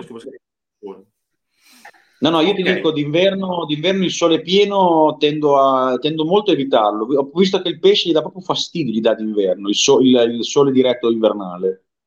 Già l'acqua magari, anche nei posti dove tende, tende a essere un pochino più velata, è un po' più eh, limpida, certo. quindi filtra molto di più. E il pesce comunque gli dà fastidio, cioè le, a tutti, tutti, gli animali, tra virgolette, come noi, certo. tanto non è che lo guardi d'estate alle quattro e mezza ti metti a guardare così il sole a occhi aperti, ti metti un po' gli occhiali da sole. Esatto, esatto. Allora, intanto salutiamo Daniele e cominciamo a salutare anche i ragazzi che ci Grande. dicono che è un piacere stare qui uh, Grazie voi per la pazienza che avete avuto a sentire. Esatto, e essere ancora qua Io ti chiedo in un minuto di raccontarmi, visto che è una tecnica a cui io mi sto avvicinando a passi da gigante, ehm, perché voglio essere un pescatore completo, perché non voglio lasciare nulla al caso e voglio essere pronto a tutto e non voglio farmi delle, delle, dei preconcetti mentali. In hey. un minuto mi racconti la Lavama Rig invernale. Cosa ne pensi? Pensavo che di parlare di swimbait, me l'ha già preso un colpo.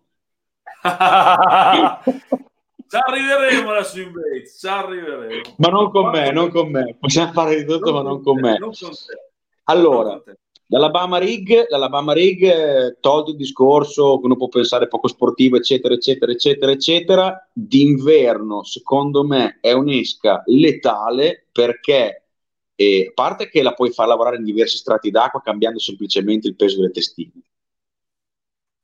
gli puoi far avere dei movimenti, dei movimenti diversi cambiando semplicemente il tipo di gomma. E soprattutto un pesce eh, magari fermo in un punto che si vede passare una palla di pesce, magari anche a velocità abbastanza ridotte, perché adesso abbiamo dei tipi di shad che basta che tu dai un mezzo giro di manovella, loro muovono la, la codina, crea sicuramente un, il campo visivo crea un, uh, come si dice, un, un, un'esplosione di movimento, punto numero uno.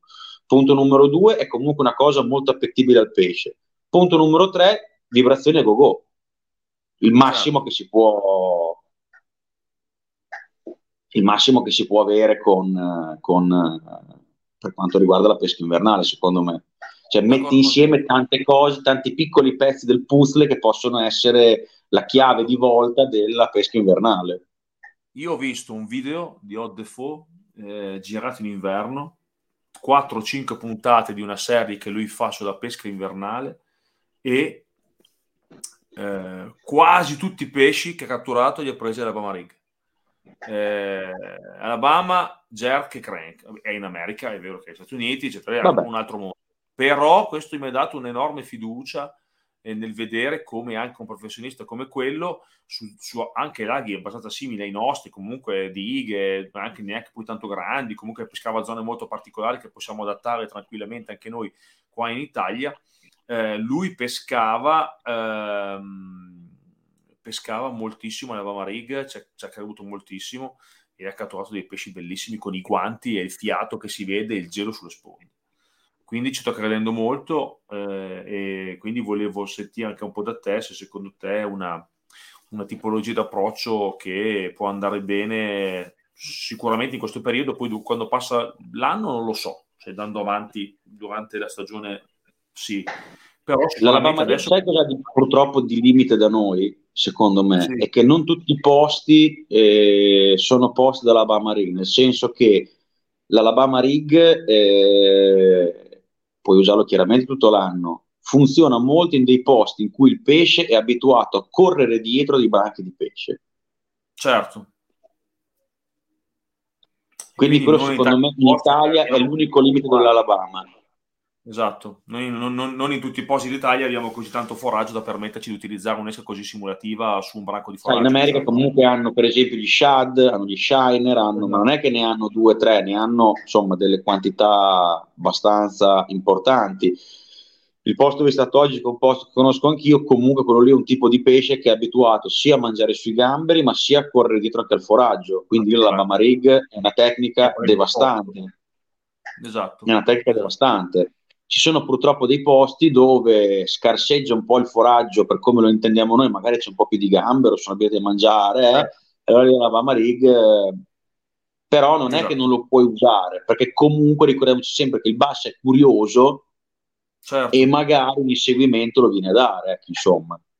Esatto, esatto. Va bene, caro. Io direi che abbiamo fatto un'ora e trenta di diretta, siamo stati bravissimi. Abbiamo ancora un sacco di persone collegate, possiamo stare fino a mezzanotte. Quindi, eh, intanto ti ringrazio tantissimo per aver passato un'ora e mezza con me e di aver raccontato la tua esperienza di pesca a 360 gradi, ma anche e soprattutto in inverno, visto che siamo comunque entrati nell'inverno adesso. Esatto.